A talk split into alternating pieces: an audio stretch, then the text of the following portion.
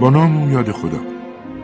یک اثر شنیدنی در نظر گرفته ایم که داستان بلندی است به نام زندانی قفقازی نوشته لئون تولستوی نویسنده نامآور روسی با ترجمه علی آزرنگ و تنظیم رادیویی احسان پویا. از شما دعوت می‌کنم این داستان بلند را بشنوید. مردی ژیلین نام با درجه افسری در ارتش خدمت می‌کرد. یک روز نامه ای از خانه به دستش رسید.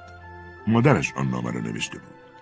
پسرم من پیر شدم و خیلی دوست دارم قبل از مرگم تو را یه بار دیگه ببینم. می‌خوام برای آخرین بار ازت خداحافظی کنم. تنها چیزی که ازت می‌خوام اینه که منو به خاک بسپاری و به خدمت ارتش برگردی. ژیلین با خودش فکر کرد مادرم راست میگه. معلومه که حالش مثل قدیما خیلی خوب نیست. شاید دیگه فرصتی نداشته باشم که ببینمش. بعد از خواندن نامه ژیلین بدون هیچ وقفه پیش سرهنگ فرمانده خودش رفت. خوشبختانه فرمانده با مرخصی او موافقت کرد. ژیلین با دوستانش خداحافظی کرد و آماده سفر شد. در آن هنگام قفقاز در گیرودار جنگ بود. مسافرت چه در روز و چه در شب خطرناک بود. و اگر یک روز چه پیاده چه سواره از دژهای نظامی زیاد فاصله می گرفت احتمال اینکه به دست تاتارها کشته شود خیلی زیاد بود. برای برطرف کردن این خطر کاروانهای نظامی هفته دو بار میان دژها سان می‌دیدند تا از مسافرانی که میان دو پاسگاه مجاور در حرکت بودند محافظت بکنند. تابستان بود. در سپیده دم قطار باری را آماده کردند و از دژ بیرون آوردند. بعد کاروان نظامی حرکت کرد و سفر آغاز شد. ژیلین سوار بر اسب داخل واگنی بود که به قطار باری متصل بود. سفری تقریبا شانزده مایلی در راه بود و کاروان آهسته حرکت می‌کرد. سربازها گاهی می ایستادند. چرخ واگنی از جا در می‌رفت یا اسبی میترسید و همه به ناچار برای نگه داشتنش کمک می‌کردند. زور گذشته بود و کاروان تنها نیمی از راه را پیموده بود. گرمای خورشید سوزان بود و جایی که بتوان از گرمای خورشید به آن پناه برد وجود نداشت. دوروبر تنها چیزی که وجود داشت دشت های داغ و غبارآلود بود. حتی یک تک درخت یا بوته سبز هم به چشم نمی آمد. بعد از اینکه از قطار پیاده شدند، ژیلین در پیشاپیش کاروان اسب راند. آنگاه صدای شیپور را شنید که توقف همگانی را ندا می‌داد. از خودش پرسید بهتر نیست تنها برم و با سربازا کاری نداشته باشم. اسبم خوب می‌تونه بدوه. حتی اگه تاتارها هم حمله کنن می‌تونم خودم رو نجات بدم. ولی شایدم بهتر باشه که نرم. همونطور که ایستاده بود و فکر می‌کرد افسر دیگری به نام کاستلین که تفنگی روی دوشش بود نزدیک اسب ژیلین شد و گفت باید تنها بریم. دیگه نمی‌تونم این وضع تحمل کنم. دارم از گرسنگی میمیرم. گرما داره کلافم می‌کنه. پیرممو به چرونی دستگم سه تا سطر عرق ازش میریزه. کاستلین مردی چاق و ستبر بود. چهرش بر اثر گرمای خورشید کاملا سوخته بود. روی صورتش پر از لکه های ریز عرق بود. ژیلین اندکی فکر کرد و پرسید تفنگت پره؟ کاستلین جواب داد پس چی فکر کردی؟ ژیلین گفت خیلی خوب پس را بیفت بریم اما به یه شرط هیچ وقت از هم جدا نمیشیم اینطوری شد که دوتایی با هم از کاروان جدا شدند و به سمت بیابان راه افتادند. توی راه پیش می آمد که با هم حرف بزنند اما بیشتر محتاطانه این سو و آن سو را نگاه می کردند. پشت این بیابان راه از دره واقع میان دو تپه می گذشت. جیلین گفت بهتر از تپه بالا بریم و به اطراف یه نگاهی بندازیم. امکان داره قبل از اینکه اونا رو ببینیم غافلگیرمون کنن. کاستلین گفت چرا به اطراف نگاه کنیم؟ بیا به رامون ادامه بدیم. ژلین اصرار کرد نه تو می‌تونی همین پایین منتظر بمونی اما من می‌خوام سریع نگاه این دور رو بر بندازم. ژلین سر اسب را به طرف چپ گردان و از تپه بالا رفت. ژیلین اسبی شکاری داشت که وقتی هنوز کرده بود آن را صد روبل خریده بود و خودش آن را تربیت کرده بود. اکنون اسب با چنان سرعتی او را از شیب تپه بالا می برد که پنداشتی بال درآورده است. وقتی ژیلین به بالای تپه رسید درست در پیش روی او در فاصله کوتاه گروهی تاتار سوار بر اسب بودند. تعدادشان نزدیک سی نفر بود. تاتارها به محض دیدن او برگشتند و بر سرعتشان افزودند و با تفنگهای آماده شلیک به سویش اسب تاختند. ژیلین با بیشترین سرعتی که در توان اسبش بود از شیب تپه به زیر تاخت و فریاد زنان از کاستلین خواست که تفنگش را برگیرد. اما کاستلین به جای منتظر ماندن با سرعت هرچه بیشتر به سمت دژ اسب تاخت. در ابری از گرد و خاک که کاستلین با تازاندن اسب خود برمیانگیخت تنها دم اسب بود که دیده می‌شد. ژیلین دریافت که فرصت چندانی برایش نمانده است. تفنگ از دستش رفته بود و با شمشیر تنها هم نمی‌توانست کاری از پیش ببرد. به امید اینکه خود را به کاروان برساند سر اسبش را چرخاند. اما دید که شش تاتار راه برگشت را بر او میبندند. حالا دیگر کاملا راهش را بسته بودند. سعی کرد اسبش را کنترل کند. اما اسب ترسیده بود و چموشی می‌کرد. اسب یک راست به سمت تاتارها می‌رفت. ژیلین تاتار ریش قرمزی را دید که نهر زنان دندان نشان می‌داد و با تفنگش آماده شلیک به سمت او بود. با خودش فکر کرد اگه گیرتون بیفتم منو میندازید سیاهچار و شلاقم می‌زنید. نمی‌ذارم زندگیرم بیارید. با وجود اینکه ژیلین خیلی قوی کل نبود اما مرد بسیار شجاعی بود. ژیلین شمشیر کشید و به سوی تاتار ریش قرمز تاخت. با این امید که یا اسب تاتار رم کند و صاحبش را بیاندازد و لگد مال کند یا خودش با شمشیر تاتار را از پادر بیاورد. وقتی که به اندازه یک اسب با تاتار فاصله داشت اسبش را از پشت با تبر زدند و اسب در حالی که با بیشترین سرعت خود در حرکت بود افتاد روی زمین و پای ژیلین زیر تنش ماند. ژیلین خواست بلند شود اما دو تاتار که تنشان بوی گند می‌داد روی سینهش نشستند و دستش را به پشت پیچاندند. او کوشید خودش را از چنگشان رها کند. یکی از تاتارها را به سمتی پرت کرد اما ستای دیگر از اسبهایشان روی او پریدند و با قنداق تفنگ به سرش زدند. دنیا در مقابل چشمش تیره و تار شد. تاتارها دستگیرش کردند. باز دستش را به پشت پیچاندند و از زین اسب آویزان کردند و روی زمین کشیدند. کلاهش را گرفتند. پوتینهایش را از پایش درآوردند و همه وسایلش را بازرسی کردند. پول و ساعتش را برداشتند و لباسهایش را تکه و پاره کردند. ژلین به اسبش نگاه کرد. اسب بیچاره همانطور که به زمین خورده بود به پهلو افتاده بود و پاهایش را در هوا تکان می‌داد و بیهوده میکوشید که پا به زمین برساند. در سرش جای گلوله دیده می‌شد و خون سیاه رنگ آشکارا از آن بیرون می‌زد و زمین اطرافش را خیس می‌کرد. یکی از تاتارها بالای سر اسب رفت و کوشید که زینش را از پشتش باز کند. اما اسب هنوز پایش را تکان می‌داد. پس تاتار دشنهاش را کشید و گلوی اسب را برید. تاتارها زین و دهنه او را برداشتند. تاتار ریش قرمز سوار اسب خود شد و تاتار دیگری ژیلین را بر ترک اسبش نشاند و با تصمه های تاتاری بست. وقتی او را به کوهستان می بردند، ژیلین بر ترک اسب تاتار نشسته بود. به این سو آنسو می غلطید و صورتش را به پشت تاتار که بوی گند می‌داد میسایید.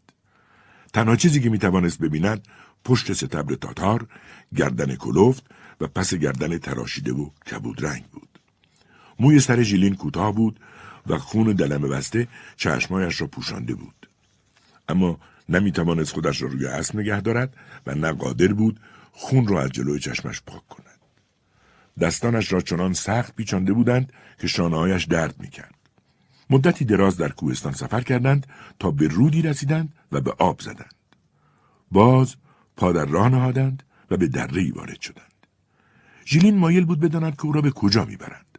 اما خون چشمانش را پوشانده بود و نیز نمی‌توانست سر برگرداند. هوا تاریک شد. آنها از رود دیگری گذشتند و شروع به بالا رفتن از کوهساری پرصخره کردند. بوی دود و صدای سگها می آمد. بعد از مدتی به دهکده تاتارها رسیدند. تاتارها از اسب پیاده شدند. بچه های تاتار اطراف ژیلین گرد آمدند. از سر شادی فریاد میکشیدند و به سوی افسر روس سنگ پرتاب می‌کردند. تاتاری بچه ها را دور کرد و ژیلین را از اسب پیاده کرد. بعد از آن کارگری را فراخواند. آن کارگر یکی از اعضای قبیله نوگایی بود. استخوانهای گونهش چنان برجسته بود و پیراهنش چنان پاره بود که تمامی سینه پرمویش دیده می‌شد. تاتار به او دستوراتی داد و او چیزهایی ساخته از کنده های بلوط آورد که حلقه های آهنین و گیرهی به آنها وصل کرده بودند و بر یکی از حلقه ها قفلی بود. دستان ژیلین را به هم بستند. حلقه های آهنی بر پاهایش وصل کردند. او را به آرونکی بردند و به زور درون آن انداختند و درش را قفل کردند. ژیلین روی توده ای از کاه افتاد. مدتی آنجا ماند و سپس در تاریکی کورمال کورمال به دنبال جای مناسبتری گشت. بعد از آنکه دراز کشید چشمایش را بست اما آن شب کم خوابید. سپیده زود دمید و روشنی آن از شکاف دیوار آرونک آشکار شد. ژیلین برخاست. شکاف را پهنتر کرد و بیرون را نگریست. جاده ای که به بالای تپه منتهی می‌شد و یک کلبه تاتاری و دو درخت در نزدیکی آن را در سمت راست دید. سگی سیاه در آستانه کلبه خوابیده بود و یک بز همراه با بزغالهایش میگشتند و دم میجنباندند. زن تاتار جوانی بلوز رنگین و گشادی پوشیده بود و پوتین به پا داشت. همانطور که جلو می‌رفت پشت خمیده تکان می‌خورد و دست پسرک تاتاری را که سرش تراشیده بود و جز یک پیراهن بلند چیزی به تن نداشت در دست گرفته بود. زن وارد کلبه شد و آب را با خود به آنجا برد. در بیرون کلبه تاتار ریش قرمزی که روز پیش ژیلین با او مواجه شده بود قدم می‌زد. بلوز ابریشمین آجیدهی بر تن کرده بود و خنجری با دسته نقره‌ای در تای کمربند داشت و بر پایش دمپایی پوشانده بود. بدنش را کش داد و به ریش قرمز دست کشید. آنگاه دستوراتی به کارکنانش داد و رفت. دو پسر سوار بر اسب پس از آب دادن اسبهایشان که هنوز دهانشان از آب استحقیس بود در حالی که جز پیراهن چیزی به تن نداشتند از کلبه تاتاری بیرون دویدند گروهی کوچک را تشکیل می‌دادند که به طرف آرونک ژیلین در راه بود یکی از آنها شاقه بلند و خشکی را برداشت و آن را از شکاف دیوار آرونک به داخل فرستاد ژیلین چنان صدایی از خود درآورد که بچه ها با جیغ و داد از آنجا فرار کردند و باز از شکاف دیوار دید که چطور هنگام فرار زانوان آنها در پرتو آفتاب برق می‌زد. گلوی ژیلین خشک شده بود و میلی نوشیدن داشت. فکر کرد چرا حداقل برای سرکشی به اینجا نمیان؟ درست در همان موقع بود که صدای باز کردن قفل در آلونک را شنید و تاتار ریش قرمز را همراه با تاتاری دیگر دید. تاتار دوم کوتاهتر از ریش قرمز بود. سیمایی تیر فام و سبزه، ریشی کوتاه و چشمانی سیاه و درخشان داشت. نگاهش پرنشاط بود و همواره میخندید. رخت و لباسش حتی از تاتار اولی هم به مراتب بهتر بود. بلوز ابریشمین آبی رنگی پوشیده بود که تزئینات عجیبی داشت. وقتی وارد شد، ژیلین در کمربندش خنجری بزرگ با دسته نقره‌ای را دید و همچنین کلاهی بزرگ از پوست گوسفند را بر سرش دید. تاتار ریش قرمز داخل آلونک شد. از سر خشم سخنی بر زبان آورد و بر چارچوب در تکیه داد و شروع به بازی با خنجرش کرد. مثل گرگ گرسنه به ژیلین چشم دوخته بود. اما تاتار سبزرو چنان چابک به سوی ژیلین شتافت که گفتی روی فنر راه می رود. آنگاه چنبات زد. دهنش را به خنده باز کرد و از سر نوازش دستی به شانه ژیلین زد. تند تند به زبان تاتاری شروع به حرف زدن کرد. با زدن زبان به سقف دهان صدا درآورد و چند بار با زبان روسی شکسته بسته ای گفت روسی خوب روسی خوب. ژیلین حتی یک کلمه از حرفایش را هم نمی‌فهمید. به او گفت آب می‌خوام یکم آب به من بدید. تاتار سبز رو خندید و باز تکرار کرد روسی خوب. و باز با زدن زبان به سقف دهان صدا درآورد. ژیلین کوشید با اشاره دستان و لبان خود به آنها حالی کند که آب می‌خواهد. تاتار سبزرو منظورش را فهمید. خندید. به در نگاه کرد و آن وقت فریاد زنان کسی را صدا زد و گفت دینا دختر تقریبا سیزده ساله و لاغری که بیشباهت به تاتار سبزرو نبود دوان دوان آمد. معلوم بود که دختر اوست. چشمان دخترک همانطور سیاه و درخشان بود و صورتی کوچک داشت. به گردنش گردنبندی از سکه های نیمروبل روسی آویخته بود. پدرش به او گفت که کاری بکند. رفت و تنگی ساخته شده از قل آورد و به ژیلین داد. آنگاه چنباتمه نشست و چنان خم شد که شانههایش پایینتر از زانوانش قرار گرفت. همانطور نشسته بود و چنان شگفت زده به آب خوردن ژیلین مینگریست که گفتی به حیوانی خیره شده است. ژیلین تنگ را به دخترک پس داد و او چنان بزی وحشی جستی زد و دور شد. حتی پدرش هم خندهش گرفته بود. آن وقت پدر او را به جای دیگر فرستاد. دخترک تونگ را که گرفت دوان دوان دور شد و بشقابی کوچک و گرد که در آن نان خشک آب نزده بود آورد. آنگاه باز به حالت خمیده بطمه نشست و بی آنکه لحظه نگاه از ژیلین بردارد به او خیره ماند. سپس تاتارها در آرونک را قفل کردند و رفتند. اندکی پس از آن تاتار خندان به سوی ژیلین بازگشت و گفت آیدا ارباب. آیدا ارباب. تاتار روسی نمی‌دانست و تنها چیزی که ژیلین توانست تشخیص بدهد این بود که از او می‌خواهد به جایی برود. هنوز پای ژیلین در بند بود و نمی‌توانست راه برود. تاتار کشان کشان او را به دنبال خود از آلونک بیرون برد. پس از بیرون رفتن از آنجا ژیلین یک آبادی تاتاری را در برابر خود دید که ده خانه و یک مناره کوچک داشت. در جلوی یکی از خانه ها سه اسب زین کرده ایستاده و دهانهاشان را پسرکان تاتار گرفته بودند. تاتار سبزرو از آن خانه بیرون آمد و با ایما و اشاره به ژیلین فهماند که وارد شود. تاتار در حالی که با خود میخندید و سخنانی به زبان خود می‌گفت باز داخل خانه شد. ژیلین نیز داخل شد و اتاق کوچکی با دیوارهای صاف گلی دید. در راستای دیوار بسترهایی از پرهای رنگارنگ پهن کرده بودند. روی دیوارهای جانبی فرشهای گرانبها به نشان تزئین آویخته بودند و بر فرشها تفنگ و اسلحه های کمری و شمشیرهای زرنشان آویزان بود. در راستای یکی از دیوارهای اتاق بخاری کوچکی بر کف گلین اتاق نهاده بودند. یکی از گوشه های جلو اتاق را کاملا نمد پوش کرده بودند. روی نمد فرش گسترده بودند و روی فرشها بالش پر نهاده بودند.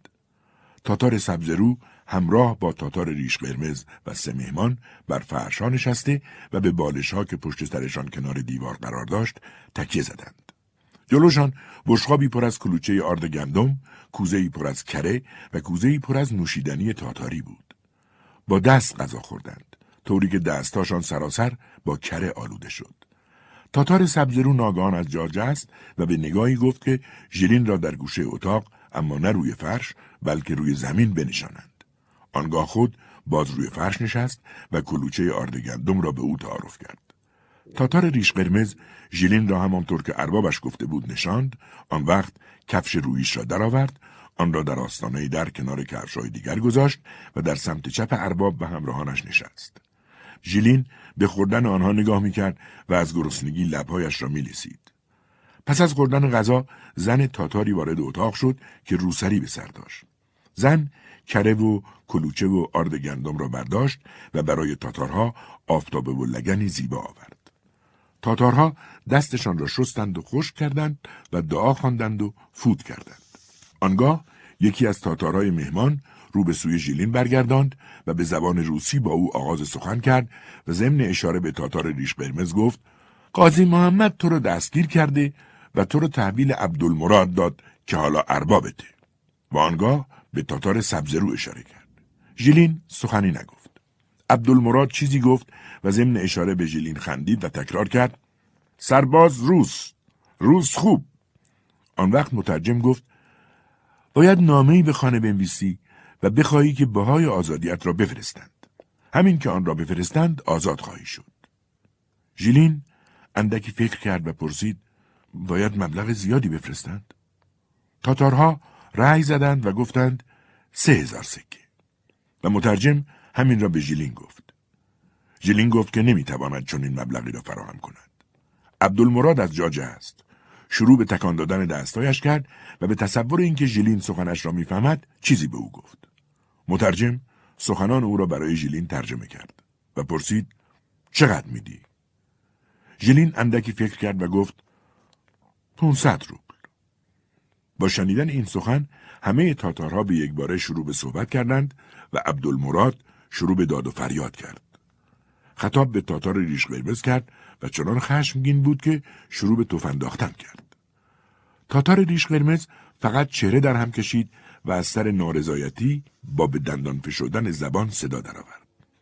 پس از آرام شدن آن دو مترجم گفت به نظر اربابت 500 روبل خیلی کمه.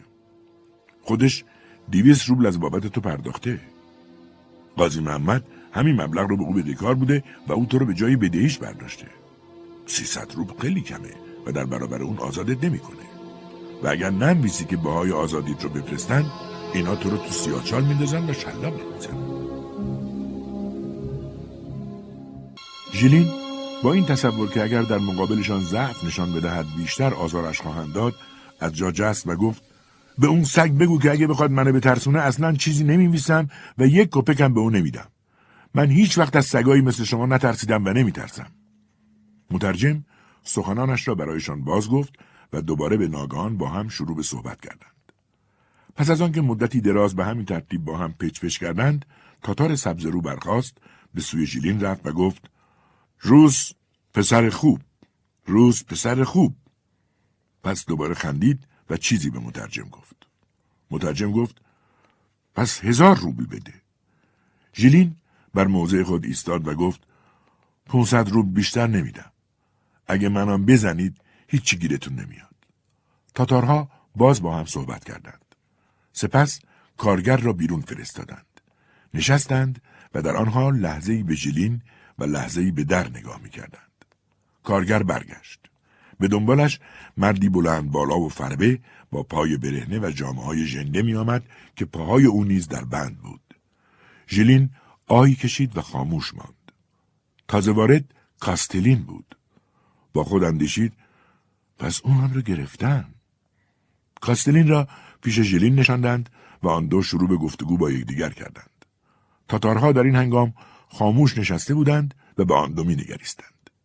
ژیلین از بدشانسیش برای کاستلین گفت و کاستلین برایش تعریف کرد که چگونه پس از فرمان نبردن اسبش و گیر کردن تفنگش همین عبدالمراد به او رسیده و دستگیرش کرده بود.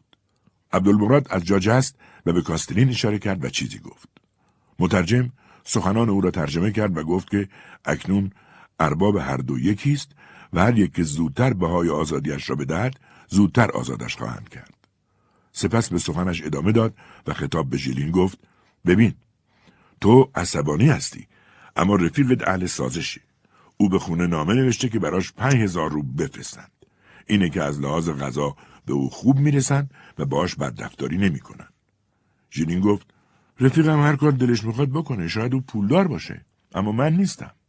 همون که گفتم می‌تونید منو بکشید اما نفعی به حالتون نداره. برای بیشتر از 500 روب نامه نمیدم. تاتارها ساکت بودند. ناگان عبدالمراد از جا پرید. جعبه کوچکی را برداشت قلمی از آن بیرون کشید. یک برگ کاغذ و کمی مرکب آورد. آنها را به طرف ژیلین هل داد. دستی از سر نوازش به شانهاش زد و گفت بنویس. با پانصد روبل موافقت کرده بودند. ژیلین به مترجم گفت یه دقیقه صبر کن. به اونا بگو که باید غذا، لباس و کفش به من بدن و بذارن پیش هم باشیم چون اینطوری ممکنه که زنده بمونیم. این بندها رو هم باید از پامون باز کنند. آنگاه به اربابش نگاه کرد و خندید. اربابش نیز در پاسخ به خنده او خندید. پس از اینکه مترجم سخنان ژیلین را برایش ترجمه کرد گفت بهترین لباسها، پوتینها و ردههایی را که شب عروسیشان هم ندیدن به اونا میدم و مثل شازده ها ازشون پذیرایی می‌کنم و اگر خودشون بخوان می‌تونن تو آلونک با هم زندگی کنن اما بندها رو نمی‌تونم از پاشون باز کنم. چون اون وقت ممکنه فرار کنن. فقط شبا اجازه دارن اونا رو از پاشون باز کنن. آنگاه از جا جست و دست به شانهایشان زد و گفت شما خوب باشید من هم خوبم. ژیلین با این اندیشه که آزادش خواهند کرد نامه را نوشت. اما نشانی اشتباهی را پشت آن گذاشت که به دست گیرنده نرسد. ژیلین و کاسترین را به آلونک برگرداندند. به آنها تنگی آب قدرینان دو ردای کهنه و دو جفت پوتین پاره دادند که معلوم بود مال سربازان کشته شده است. ژیلین و رفیقش یک ماه تمام را به همین ترتیب گذراندند. اما به آنها غذاهای نامناسبی مثل خمیر خام و نان ارزن خشک آب نزده می‌دادند که به کلوچه شبی بود. کاستلین دو بار دیگر هم به خانهاش نامه نوشت و هیچ کاری جز ماندن در انتظار رسیدن پول در نهایت افسردگی و تنگ دستی نداشت. همه روزه در آرونک می نشست و در انتظار رسیدن نامه روز شماری می کرد یا می خوابید. اما ژیلین می دانست که هرگز به خانه نخواهد رسید. نامه دیگری نیز نمی نوشت. فکر می کرد مادرم این همه پول از کجا بیاره که بفرسته؟ حقیقتش اینه که او عمدتا با پولی که من براش میفرستادم گذرون می‌کرده اگه مجبورش کنم برام پول بفرسته زندگیش کاملا به هم میریزه. به یاری خدا خودم آزاد میشم. بدین سان پیوسته در اندیشه یافتن راه فرار بود. در آبادی قدم می‌زد یا در گوشه می نشست و با دستانش کاری می‌کرد. گاه عروسک گلی راه میانداخت و گاه با استفاده از ترکه های درخت سبد یا چیزی شبیه آن میبافت. زیرا در صنایع دستی مهارت بسیار داشت. یک بار عروسک گلی ساخت. برایش دماغ و دست و پا گذاشت. بر او بلوزی تاتاری پوشاند و آن را روی بام آلونک نهاد. وقتی که زنان تاتار برای آوردن آب می‌رفتند دختر اربابش دینا چشمش به عروسک افتاد و زنان را صدا کرد. آنان سبوهای آب را زمین گذاشتند. به عروسک نگاه کردند و خندیدند. ژیلین عروسک را پایین برد و به آنان پیشکش کرد. همچنان میخندیدند اما از گرفتن آن وحشت داشتند. سپس عروسک را نزد آنان جا گذاشت به آلونک برگشت و به بیرون نگاه کرد که ببیند چه اتفاقی میافتد. دینا به سوی عروسک دوید به اطرافش نگاه کرد آنگاه آن را برداشت و فرار کرد در پگاه و انگام دمیدن سپیده ژیلین به بیرون آلونک نگاه کرد و دینا را دید که جلوی خانهشان آمده بود و عروسک را در دست داشت بر تن عروسک تکه پارچه های قرمز پوشانده بود مثل نوزادی روی دستش او را می جنباند و برایش لالایی های تاتاری می خاند. پیرزنی از خانه بیرون آمد. غور زد. عروسک را از دست دختر رو بود و شکست و دینا را برای انجام کاری به جایی فرستاد. ژیلین عروسکی بهتر از اولی ساخت و به دینا داد. یک بار دینا برایش تنگی آب آورد. آن را به زمین گذاشت، نشست و به ژیلین چشم دوخت. به تنگ آب اشاره کرد و خندید. ژیلین با خود اندیشید از چی تعجب کرده؟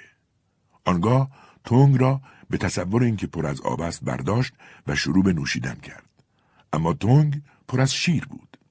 پس از نوشیدن شیر از خوشحالی فریاد زد آفرین و آن وقت دینا چقدر خوشحال شد.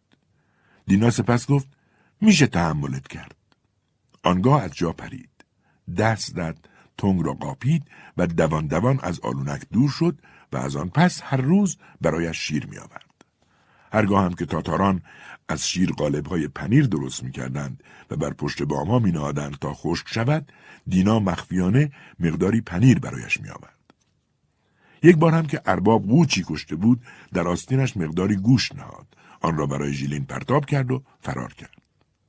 یک بار هوا به شدت طوفانی شد و بارانی سیلاسا به مدت یک ساعت میبارید. چنان که گفتی آب از سطح فرو میریزد. همه جویبارها گلالود شده بودند و در هر جا از رودخانه که گداری وجود داشت اکنون در آنجا آب به عمق هشت پا جاری بود و با پیشروی خود سنگهای بزرگ را به این سو و آن سو میغلطاند جویبارها همه جا جاری بودند و صدای قررش تندر در کوهسار شنیده می‌شد. حتی پس از پایان طوفان هم جویبارکها در سرتاسر سر آبادی جاری بودند. ژیلین از اربابش کاردی کوچک خواست. با آن یک استوانه و چند قطعه چوب تراشید. چرخی به آنها چسباند و دو عروسک را از چرخ آویخت. دختران آبادی چند تکه پارچه برایش آوردند و او با آنها برای عروسک ها لباس تهیه کرد. یکی را به صورت یک مرد و دیگری را به صورت یک زن ساخت.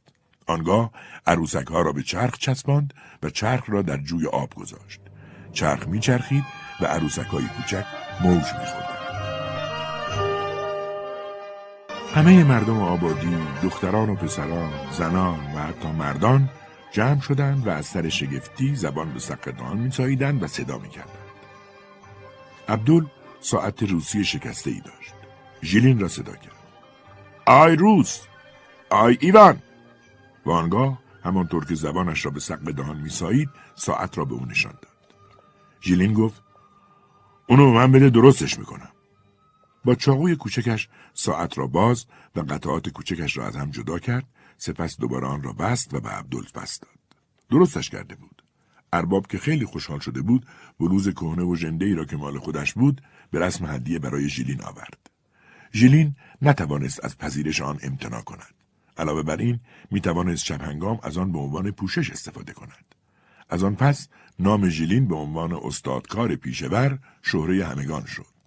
تاتارها از آبادی های دوردست به سراغش می آمدند.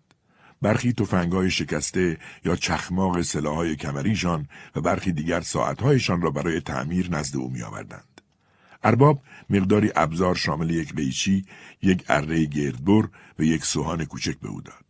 یک روز وقتی که تاتاری بیمار شد، تاتارها نزد ژیلین آمدند و از او خواستند که برای درمان او به عیادتش بروند. ژیلین از پزشکی چی نمی‌دانست، اما بر بالین بیمار رفت. نگاهی به او انداخت و فکر کرد. شاید خودش خوب بشه.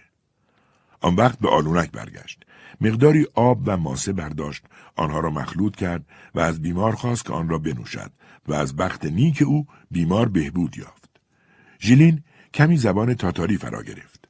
برخی تاتاران از او خوششان آمده بود و هر وقت کاری با او داشتند ایوان صدایش می‌زدند اما برخی دیگر همچنان به چشم بد نگاهش می‌کردند گویی به حیوانی وحشی مینگرند تاتار ریش قرمز ژیلین را دوست نمی داشت.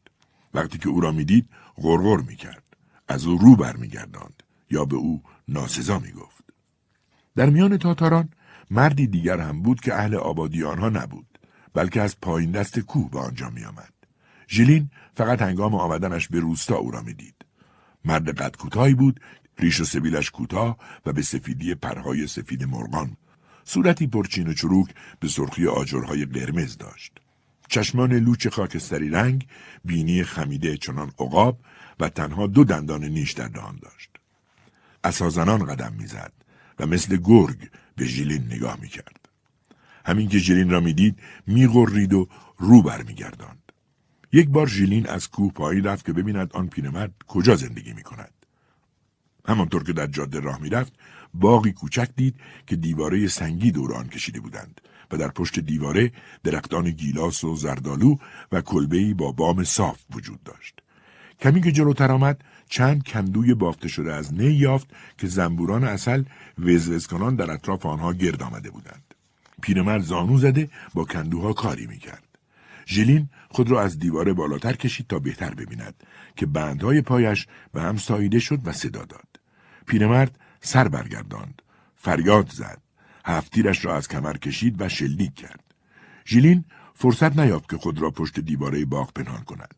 پیرمرد سراغ ارباب ژیلین رفت و از او شکایت کرد.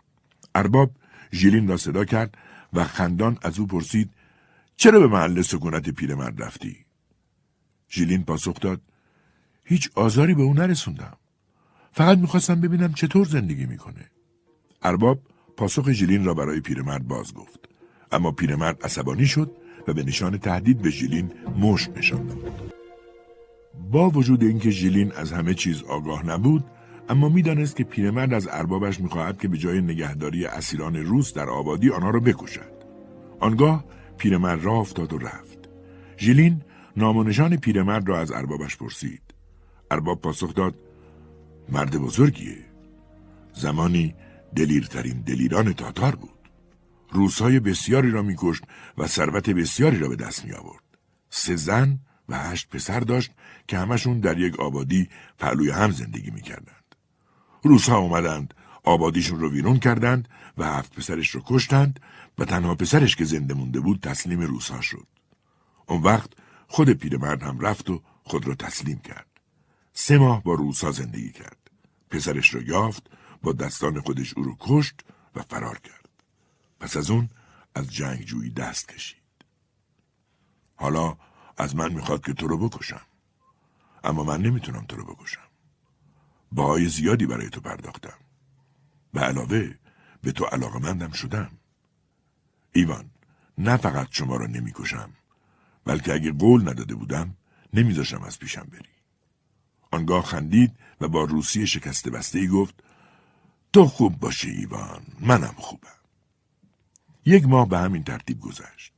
ژلین روزها در اطراف آبادی میگشت و وقتی که شب فرا می رسید و آبادی رو به تاریکی می‌رفت در آلونکش نقب می‌زد. کف آلونک سنگی و کندنش دشوار بود. اما او با سوهان سخرها را می تراشید و توانست در زیر دیوار سوراخی ایجاد کند که در وقت مناسب بتواند از آن بیرون بخزد. با خود میاندیشید ای کاش این منطقه را خوب میشناختم که بتونم بهترین راه فرار را پیدا کنم. اما تاتارا چیزی در این مورد به من نمیگن. او زمانی را برای فرار انتخاب کرد که اربابش در آبادی نبود. پس از شام از آبادی بیرون رفت و برای شناسایی وضعیت منطقه از کوه بالا رفت. اما پیش از اینکه ارباب مزرعه را ترک کند، همواره به پسر کوچکش می‌گفت که ژیلین را دنبال کند و نگذارد که از جلوی چشمش دور شود. این بود که پسر ارباب دوان دوان دنبال ژیلین راه افتاد و فریاد زد نرو! پدرم گفته که نباید بری. مردم آبادی رو صدا می‌کنن. ژیلین کوشید که او را وادار به بازگشت کند. راه دوری نمیرم. فقط از کوه بالا میرم که نوعی گیاه رو که برای درمان مردم آبادی لازم دارم پیدا کنم. تو هم همرام بیا. با این بندا نمی‌تونم در برم. فردا یه تیرکمون برات می‌سازم. ژیلین پسرک را قانع کرد که برگردد و آن دو از هم جدا شدند وقتی نگاه می‌کردی تپه چندان مرتفع به نظر نمی رسید. پیمودن راه آن با بند دشوار بود. اما او با تلاشی بسیار توانست خودش را به بالا برساند. ژیلین وقتی به بالای تپه رسید نشست و از آنجا منطقه را زیر نظر گرفت. در سمت جنوب آلونک دره بود که یک گله اسب در آن چرا می‌کردند و در پایین آن دره آبادی تاتاری دیگری دیده می‌شد. در آن سوی آبادی تپه دیگری با شیب تندتر وجود داشت و در پشت آن باز هم تپه دیگر. میان آن دو تپه قطعات آبی رنگ جنگل نمایان بود و آنگاه باز تپه های دیگر و بلند و بلندتر دیده می شدند. بر بالای تپه ها کوههایی پوشیده از برف به سپیدی شکر قرار داشت. قله‌ای کلاهی از برف به سر داشت و از همه قله های دیگر بلندتر بود. چونان نوک شمشیر سر به آسمان میسایید. همه جا به سمت شرق و به سوی غرب همین منظره کوهستانی دیده می‌شد و دود برخواسته از آبادی های تاتارها اینجا و آنجا در فراز در ها نمایان بود. ژیلین با خود گفت خب این طرف که همه آبادی های تاتاریه. آنگاه سر به سمت روسیه چرخاند. در زیر پا رودخانه ای بود و نیز آبادی که خودش در آن زندگی می‌کرد. خورشید غروب می‌کرد. کوههای پوشیده از برف به سرخی می‌زدند. سایسار شبانگاهی بر تن تپه های تاریک خودنمایی می‌کرد. در همان حال می بخارگون در رها را در بر گرفته بود و در که ژیلین تصور می‌کرد دژشان در آنجا باشد اکنون در میان شعله های آفتاب شامگاهی گر گرفته بود. ژلین خیلی به چشمانش فشار آورد و دید که در آن دره چیزی لرزان حرکت می کند. گفتی از دودکش دود برمیخیزد. ژلین این را هم نشانه دژ روسیشان تصور کرد. دیر وقت بود. صدای گاوان را که در راهشان به سوی چراگاه ماغ میکشیدند شنید. پسرک ارباب همچنان می‌گفت بیا بریم. اما ژلین نمی‌خواست برگردد. سرانجام به خانه برگشتند. ژلین فکر کرد خب حالا که منطقه را شناسایی کردم وقت فراره. می‌خواست همان شب فرار کند. شب تاریک بود و ماه در محاق. اما بدبختانه تاتارها همان شب برگشتند. آنها معمولا با احشام و با روی خوش به آبادی برمیگشتند. اما این بار به جای احشام جنازه یکی از اشایر را که برادر تاتار ریش قرمز بود با خود آورده بودند و هنگام گرد آمدن برای مراسم خاکسپاری خشمگین بودند. ژیلین به تماشای این مراسم رفت. جنازه پیش رویشان بر چمنزار نهاده شده بود. هیچ کس از جایش حرکت نمی کرد. تنها صدایی که شنیده می‌شد صدای خشخش برگ ها بود که نسیم آرام آنها را در میان درختها میچرخاند. آنگاه دعایی خوانده شد. همه از جایشان بلند شدند. جنازه را سر دست بلند کردند و آن را به لب گور بردند. گور به صورت سوراخی معمولی در زمین کنده نشده بود بلکه زیر آن را نیز به گونه تاق مانند خالی کرده بودند زیر بغلها و زانوان مرده را گرفته و آوردند. آنگاه او را خم کردند به آرامی پایین آوردندش او را در گور نهادند و دستانش را روی سینهاش تا کردند. تاتار ریش قرمز چند نی سبز را کشان کشان آورد که آنها را در گور نهادند. آنگاه به سرعت گور را از خاک انباشتند صافش کردند و ماندند. به خاموشی جنازه‌ای که پیش رویشان بر چمنزار نهاده و سنگی بر آن نهادند.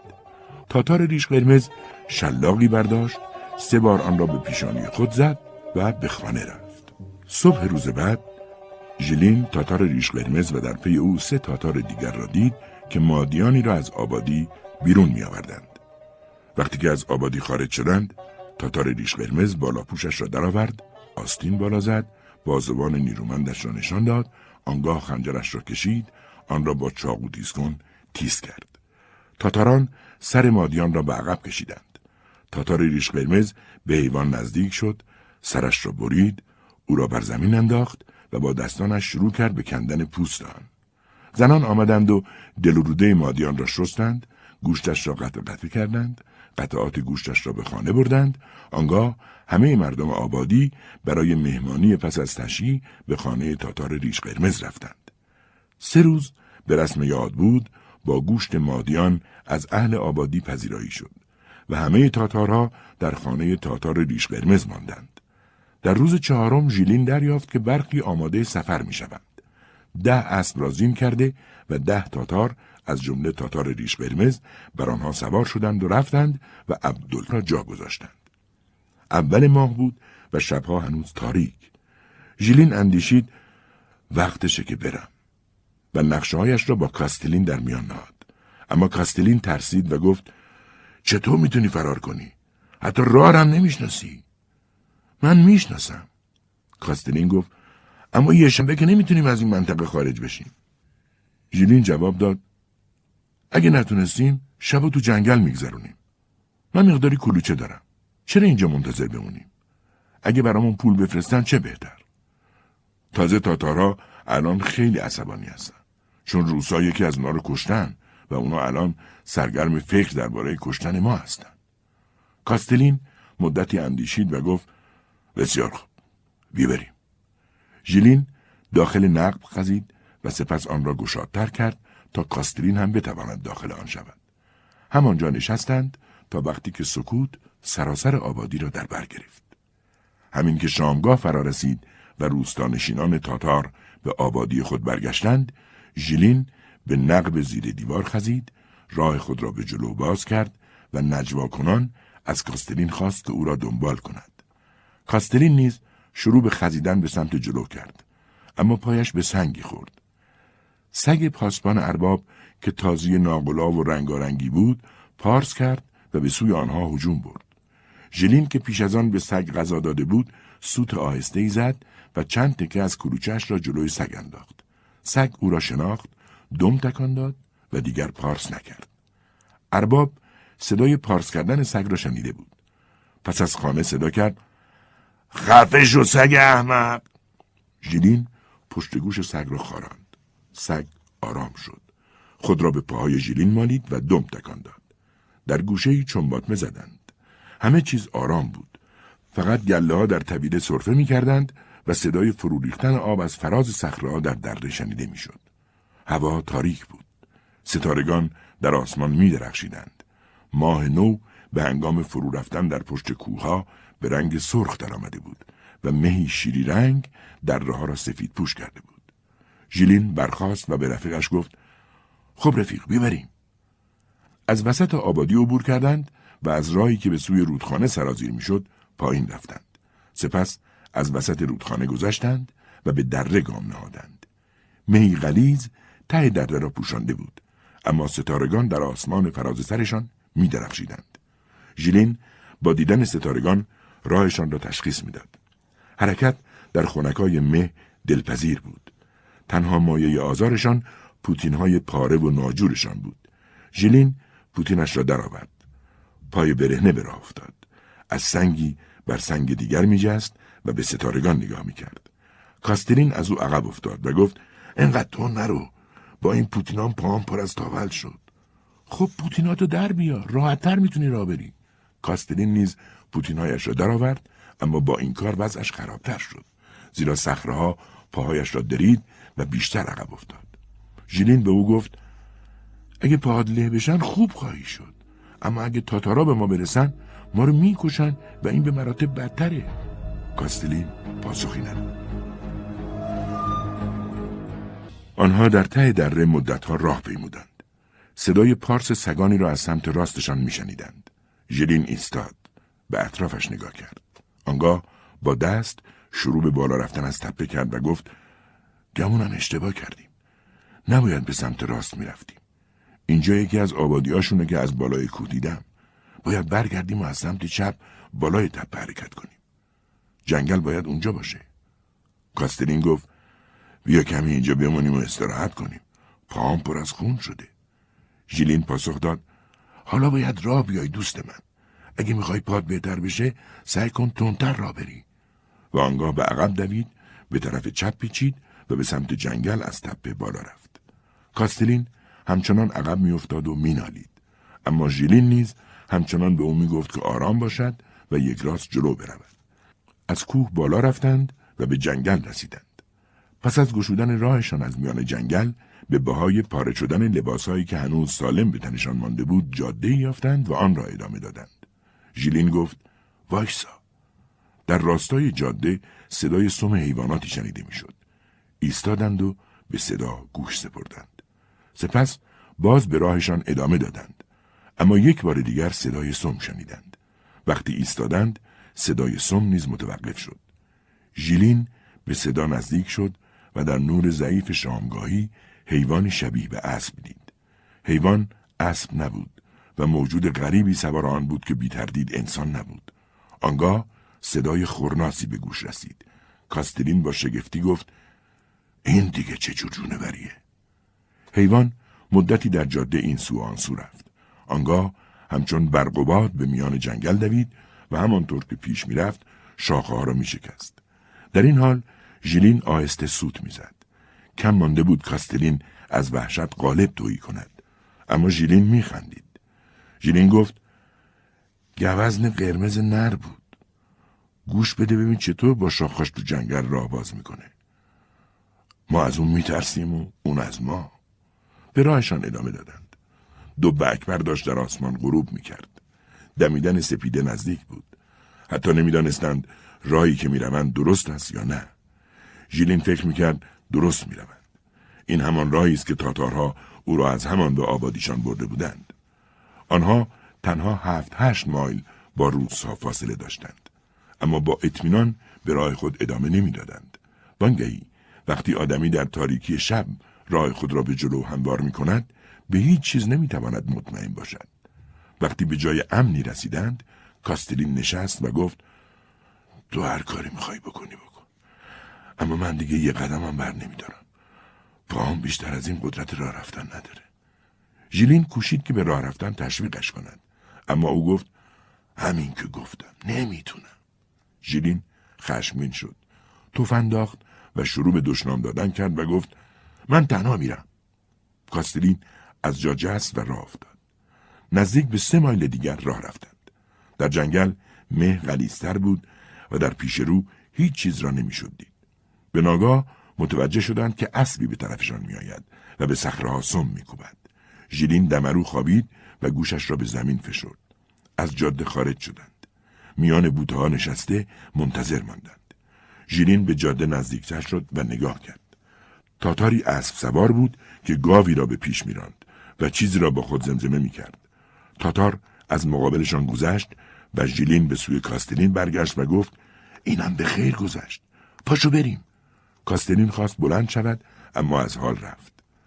نشست و گفت نمی‌تونم. خدا بهم قدرت بده. هیچ قدرتی تو تنم نمونده. او پیش از این مرد چاق و سنگینی بود که به راحتی نفس می‌کشید اما اینک از پا افتاده بود. ژیلین کوشید که برخیزاندش اما از شدت درد فریادش بلند شد. ژیلین براشفت و گفت چرا داد می‌زنی؟ مگه نمی‌دونی که تاتارا همین اطرافن؟ ممکنه صداتو بشنون آنگاه با خود اندیشید کارش واقعا ساخته است. حالا باید باهاش چیکار کنم؟ رفیقمو که نمی‌تونم تنها بذارم. ژیلین رو به کاستلین کرد و گفت پس بلند شو بیا کولت کنم. اگه واقعا نمی‌تونی را بیای من می‌برم. حرکت برای ژیلین خیلی سخت بود. پاهای او نیز آغشته به خون و خودش هم خسته بود. گاهی خم می‌شد کاستلین را بر پشت خود جابجا جا و صاف می‌کرد یا او را بالاتر می‌داد و بدین سان خود را جلو می‌کشید. معلوم بود که تاتار صدای فریاد کاستلین را شنیده است. زیرا ژیلین صدای اسب سواری را از پشت سر میشنید که به زبان تاتاری فریاد می‌زد. ژیلین خود را به درون بوتا افکند. تاتار توفنگش را برداشت و شلیک کرد. تیرش به خطا رفته بود. فریاد زنان سخن گفت و به تاخت راهش را گرفت و رفت. ژیلین گفت خب دوست من کارمون ساخته است. اون سگ تاتارای دیگر رو دنبال ما میفرسته. اگه نتونیم دو مایل دیگه پیش بریم کار تمومه. و با خود اندیشید شیطون گولم زد که این جنازه رو به دوش گرفتم. اگه تنها رفته بودم حالا مدت ها بود که نجات یافته بودم کاستلین گفت تنها برو چرا باید به خاطر من بگیرنت ژیلین باز کاستلین را بر دوش گرفت و یک مایل دیگر جلو رفت همه اطراف جنگل بود و راه نجاتی به نظر نمی رسید. مه در حال پراکنده شدن بود. اکنون بیشتر به پار ابرهای شناور میمانست. ستارگان دیگر دیده نمی شدند و ژیلین رو در هم کشیده بود. به ای که ردیفی سنگ دور آن بود رسیدند. ژیلین ایستاد و کاستلین را بر زمین گذاشت. کاستلین گفت بذار یه لحظه استراحت کنم و خود آب بخورم. می‌تونیم کمی کلوچه بخوریم. هنوز خیلی دیر نشده. هنوز کاستلین شروع به نوشیدن نکرده بود که آن دو از پس سر صدای سم اسبهایی را شنیدند. یک بار دیگر به سمت بوته سمت راست در پایین دست شیب جاده خزیدند و دراز کشیدند. صدای تاتارها کم کم نزدیک می‌شد. در همان نقطه که آن دو از جاده خارج شده بودند، تاتارها ایستادند. مدتی با هم صحبت کردند و آنگاه صداهایی مانند صدای شکارچیان درآوردند. صدای حرکتی در میان بوته ها شنیده شد. یکی از سگهای تاتارها یک راست به سویشان آمد. به آنان که رسید ایستاد و پارس کرد. آنگاه چند تاتار به میان بوته ها دویدند. آن دو را گرفتند و کتبسته سوار اسب کردند و بردند. پس از دو مایل راه به ارباب عبدل و دو تاتار دیگر رسیدند. عبدل سخنی به تاتارهایی که آن دو روز را دستگیر کرده بودند گفت و سپس آنان را سوار اسبان خیش کرد و به آبادیشان برد. این بار عبدل دیگر خنده به لب نداشت و سخنی به آنان نگفت. و هنگام طلوع آفتاب آنها دوباره به آبادی رسیدند. عبدل زندانیان را در خیابان رها کرد. بچه ها به طرفشان دویدند. آنها را هو کردند. به سویشان سنگ پرتاب کردند و شلاقشان زدند. تاتارها دایره وار گرد آمدند و پیرمردی که در بیرون آبادی زندگی می‌کرد نیز آمد. آنها شروع به گفتگو با یکدیگر کردند و ژیلین دریافت که می‌خواهند تصمیمی درباره آنان بگیرند. یکی از آنان گفت که باید آن دو را به دور دستای کوهستان فرستاد. اما پیرمرد معتقد بود که باید آنها را کشت. عبدال گفت براشون پول پرداختم. منتظر رسیدن بهای آزادیشون هستم. پیرمرد گفت چیزی به تو نمیدن و جز دردسر نفعی ندارن. بانگهی غذا دادن به روسا گناهه. بکششون و خودتو خلاص کن. تاتارها پراکنده شدند. ارباب به سراغ ژیلین آمد و گفت اگه تا دو هفته دیگه پول آزادید به من نرسه ناچار میشم شلاقت بزنم و اگه بخوای فرار کنی مثل سگ میکوشمت. باید یه نامه حسابی بنویسی. عبدل برایشان کاغذ آورد و آنها نامه نوشتند. دوباره بندها را بر پاهاشان نهادند و آنها را به سیاه چالی عمیق بردند و آنجا محبوس کردند. اکنون زندگی برایشان بس مصیبت بار شد. هیچگاه بند را از پاهاشان باز نمی کردند و نمیگذاشتند از سیاه چال بیرون بروند. مثل سگ جلوشان خمیر خام میریختند و حتی سبوی آب را هم از بالا برایشان پایین میانداختند. سیاهچال بوی گند می‌داد. مرتوب بود و راه به جایی نداشت. کاستلین سخت بیمار شد. بدنش ورم کرد. به مرض روماتیسم مبتلا شده بود و تمام استخوانهایش درد می‌کرد. تمام وقت میخوابید یا ناله می‌کرد. ژلین نیز ناامید شده بود و می‌دانست که وضع خیلی بد است و راه نجاتی نیست. میکوشید نقبی به خارج از سیاچال بزند اما جایی نبود که خاکش را بریزد. ارباب هم تهدید کرده بود که اگر ضمن فرار بگیرندش او را می‌کشد. روزی چون باطمه زده و با حسرت به آزادی از دست رفته فکر می‌کرد که ناگهان کلوچهی درست بر روی قبای دامنش افتاد. سپس کلوچه دیگر و پس از آن چند گیلاس پایین ریخته شد. ژیلین به بالا نگاه کرد. دینا بود. نگاهش کرد و خندید و فرار کرد. فکر کرد شاید دینا بتونه کمکمون کنه. جایی در سیاچال را تمیز کرد. مقداری خاک از زمین کند و شروع به ساختن شکلهایی کرد. آدمها، اسبها و سگهایی ساخت و پیش خود فکر کرد وقتی دینا بیاد اینا رو به طرفش پرتاب می‌کنم. در همان موقع صدای سم اسبی را شنید که از آنجا میگذشت و شنید که تاتارها گرد آمدند و به جدل مشغولند. آنها فریاد می‌زدند و چیزهایی درباره روسا می‌گفتند. صدای پیرمرد را هم شنید. هرچند که همه گفتگوهاشان را تشخیص نمی‌داد. حد زد که روسها باید همین نزدیکی ها باشند و تاتارها میترسند که آنها به آبادی حمله کنند و نمی‌دانند که باید با زندانی ها کنند. تاتارها مدتی گفتگو کردند و رفتند.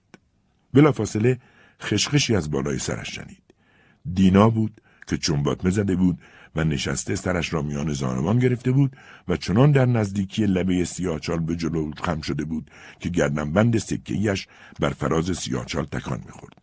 چشمان کوچکش مثل ستاره های کوچک می درخشید. دو قالب پنیر از آستینش درآورد و به طرف ژیلین پرتاب کرد. ژیلین آنها را گرفت و گفت چرا انقدر دیر به من سر زدی؟ چند تا اسباب بازی برات درست کردم.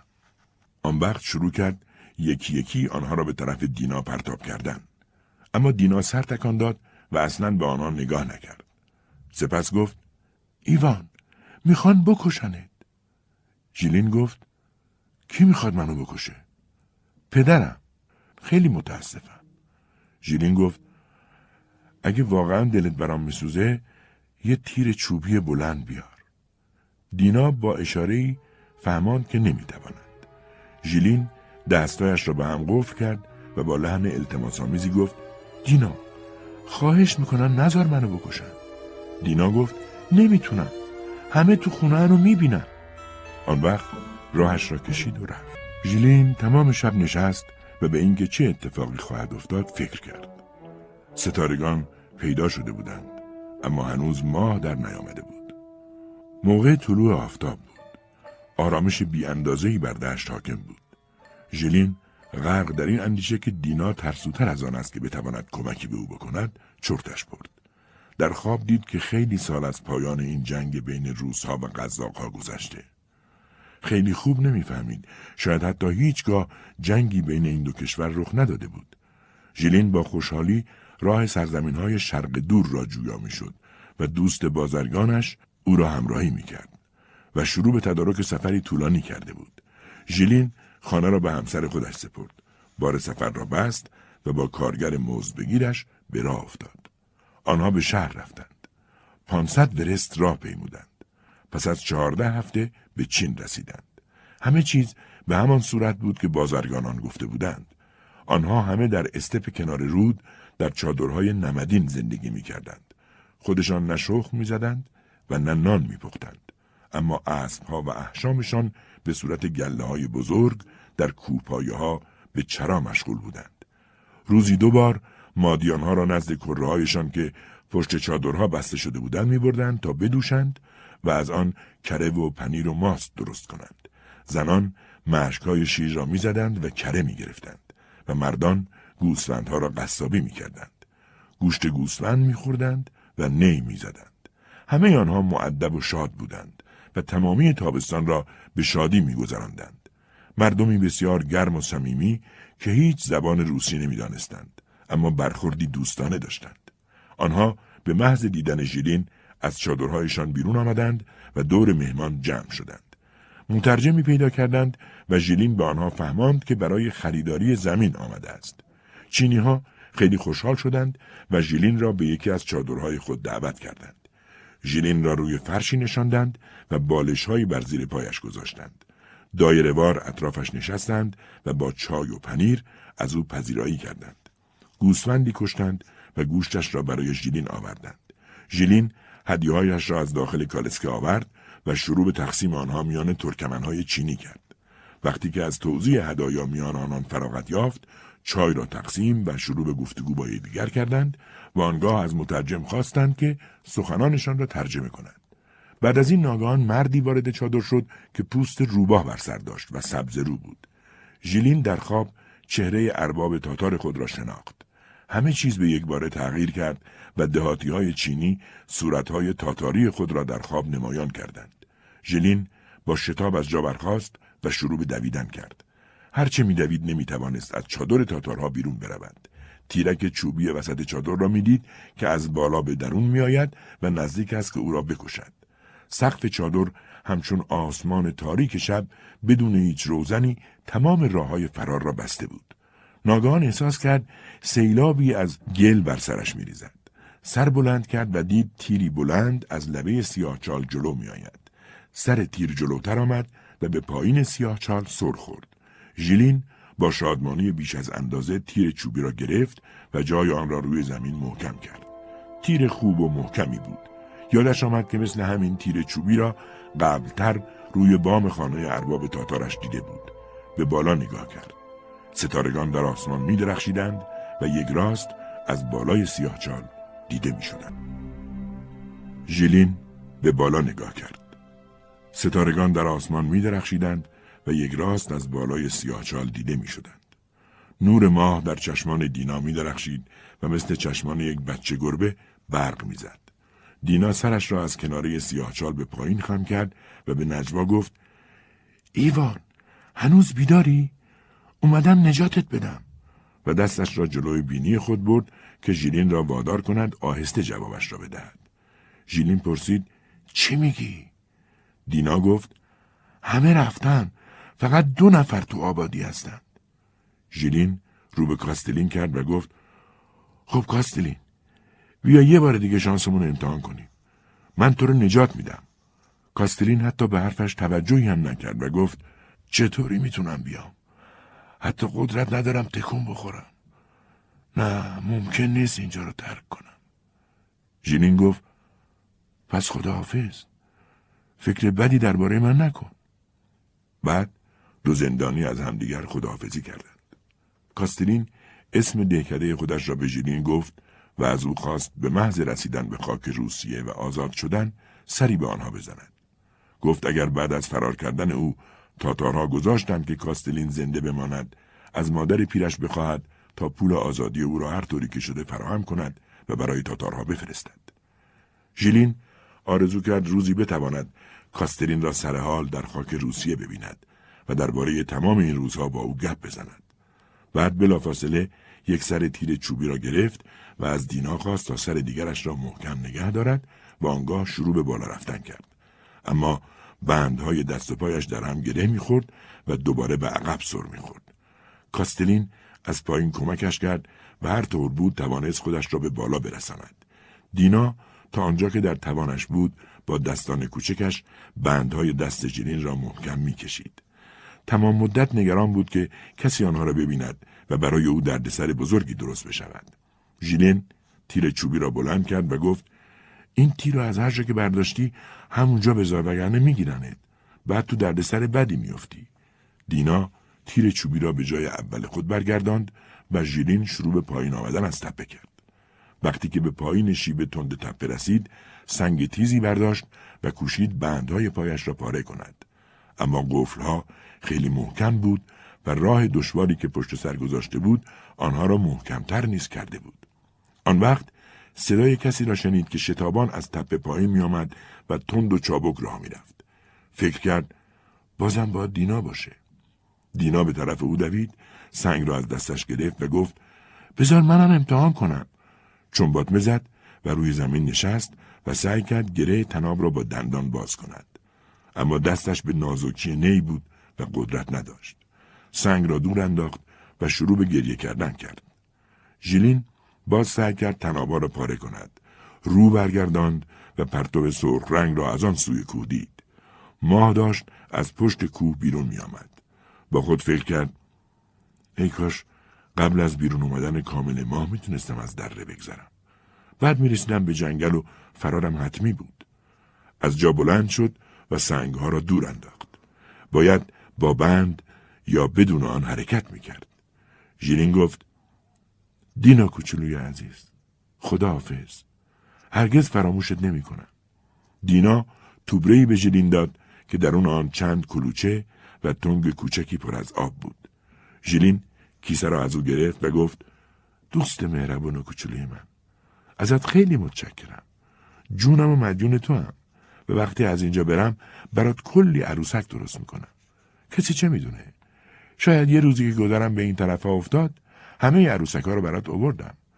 اون موقع حتما جنگ تموم شده و تو دختر بزرگی شدی. دینا به گریه افتاد و در حالی که صورتش را با دستایش پوشانده بود از تپه بالا می‌رفت و چون بزغاله کوچکی جست و خیز کنان دور شد. تنها صدایی که در تاریکی شنیده می‌شد صدای سکه های گردنبندش بود که در پشت سرش به هم می‌خورد و صدا می‌کرد.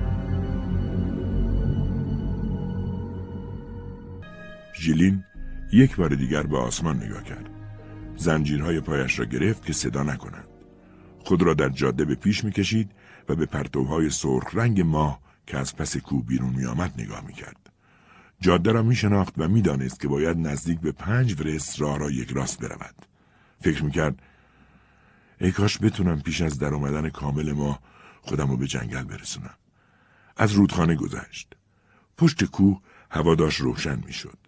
به دره رسید و در آنجا شروع به پیشروی کرد همچنان به بالا نگاه می‌کرد ما هنوز در نیامده بود اما پرتو محتاب روشنتر شده بود یک سمت دره هر لحظه روشنتر می‌شد سایه ها از کوهسار پایین می آمدند و هر لحظه به او نزدیکتر می شدند. ژیلین در پرتو سایه ها جلو رفت. شتابان بود اما ماه از او سریعتر حرکت می کرد. اکنون بلندی های سمت راست دره روشن شده بود. وقتی به جنگل نزدیک شد ماه از پشت کوه بیرون آمد و هوا به روشنی روز می‌زد. حتی برگ های درختان هم به وضوح دیده می شدند. بر فراز کوهسار همه چیز ساکت و روشن بود انگار در هیچ جا نشانی از زندگی دیده نمی‌شد. تنها صدای جوش و خروش رود از پایین دست شنیده می‌شد. بدون آنکه با کسی رو شود به جنگل رسید و در آنجا گوشه تاریکی را یافت و کمی نشست تا خستگی بگیرد. استراحتی کرد و یکی از کلوچه ها را خورد. آنگاه سنگی برداشت و یک بار دیگر کوشید که قفرها را بشکند. دستانش مجروح شد اما نتوانست قفرها را بشکند. برخاست. راه را گرفت و پیش رفت. اما پس از پیمودن یک مایل راه بسیار خسته شد. پاهایش بیش از حد درد گرفته بود و دیگر نمی‌توانست قدمی بردارد. ژیلین متوقف شد و با خود اندیشید حالا چیکار کنم؟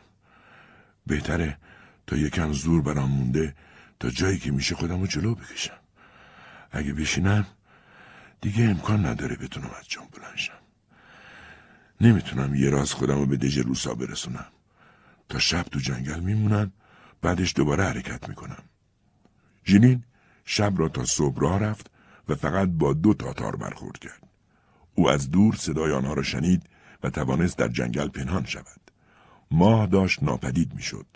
شبنم بر گلها می نشست و صبحدم نزدیک می‌شد. اما ژیلین هنوز به انتهای جنگل نرسیده بود. با خودش فکر کرد سی قدم دیگه جلو میرم بعد داخل جنگل میشم و میشینم. سی قدمی که جلوتر رفت کناره جنگل را در پیش روی خود دید. هوا کاملا روشن بود و ژیلین دشت های باز و دژ را به چشم خود دید.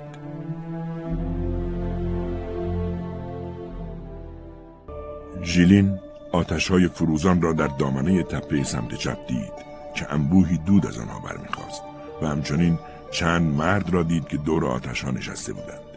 دقیقتر نگاه کرد و درخشش تفنگها را در پرتو نور صبحگاهی دید. قزاقها و سربازها بودند. شادمانی ژیلین بیش از اندازه بود. تمام نیرویی را که برایش مانده بود در زانوانش جمع کرد و از تپه پایین آمد. در راه فکر می‌کرد خدا نکنه تاتارا با اون اسباشون از راه برسن و راه نجاتی برام نذارن.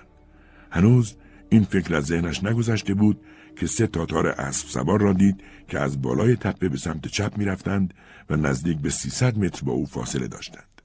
آنها ژیلین را دیدند و دنبالش کردند. دلش هری ریخت.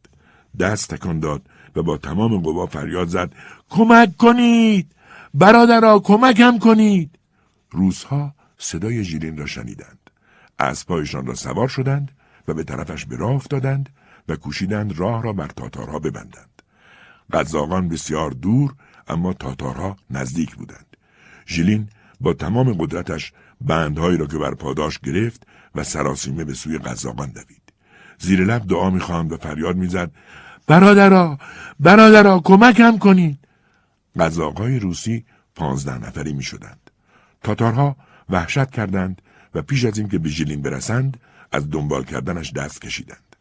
قزاقها دور ژیلین حلقه زدند و از او پرسیدند که کیست و از کجا آمده. ژیلین از فرط خوشحالی به گریه افتاده بود و فقط تکرار می‌کرد برادرا برادرا. آنگاه سربازها به سمت ژیلین دویدند و دورش جمع شدند. آنها به ژیلین کمی نان و آب خنک دادند. ردا بر او پوشاندند و بندهای پایش را باز کردند. افسران نظامی قزاق او را شناختند و به دژ بردند. سربازان از دیدنش خوشحال شدند و رفقایش به دیدنش آمدند. ژیلین آنچه را که دیده بود برایشان گفت و خواب آشفته روز آخر و همچنین نجاتش توسط دینا دختر بچه ارباب تاتار را مفصل شهر داد و نتیجه گرفت برگشتم خونه تا مادرم رو یه بار دیگر نزدیک ببینم و اینطور بود که خدمتش در قفقاز را ادامه داد. کاسترین هم یک ماه دیگر در اردوگاه تاتارها باقی ماند تا بالاخره بهای آزادیش به دست ارباب تاتار رسید و او هم توانست نیمه زنده به دژ بازگردد.